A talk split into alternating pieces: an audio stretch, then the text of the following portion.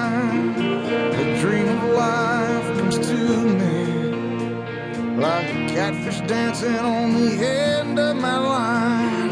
Sky and blackness and sorrow.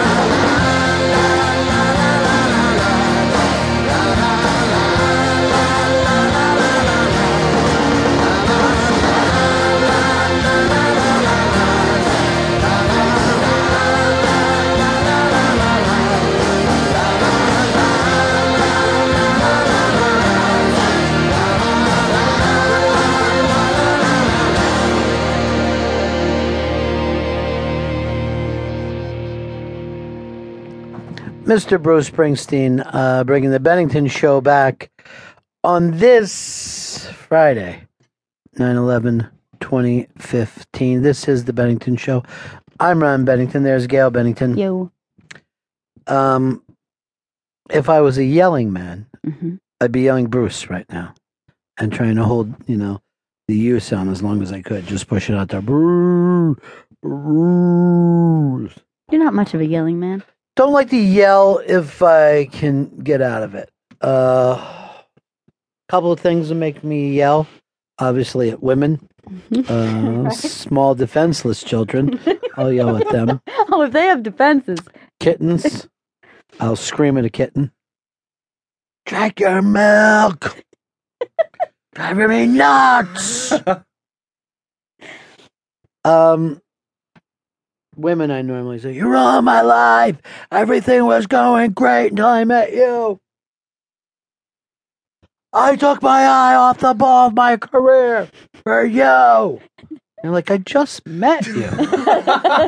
Doesn't matter. The idea of you.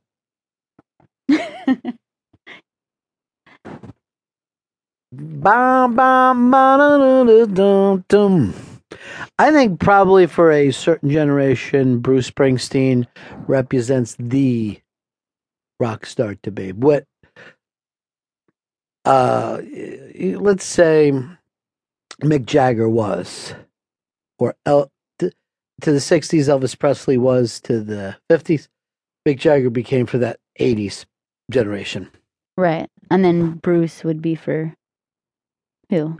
He's for the 80s. For the kids. I 80s, mean, he yeah. was a big major star in the 80s. Well, he's like a, you know, a regular Joe rock star, which doesn't even make sense. You're like, he seems down to earth and yet rock star. But you know what? It's funny. 70s Bruce was jive rock star guy. Right.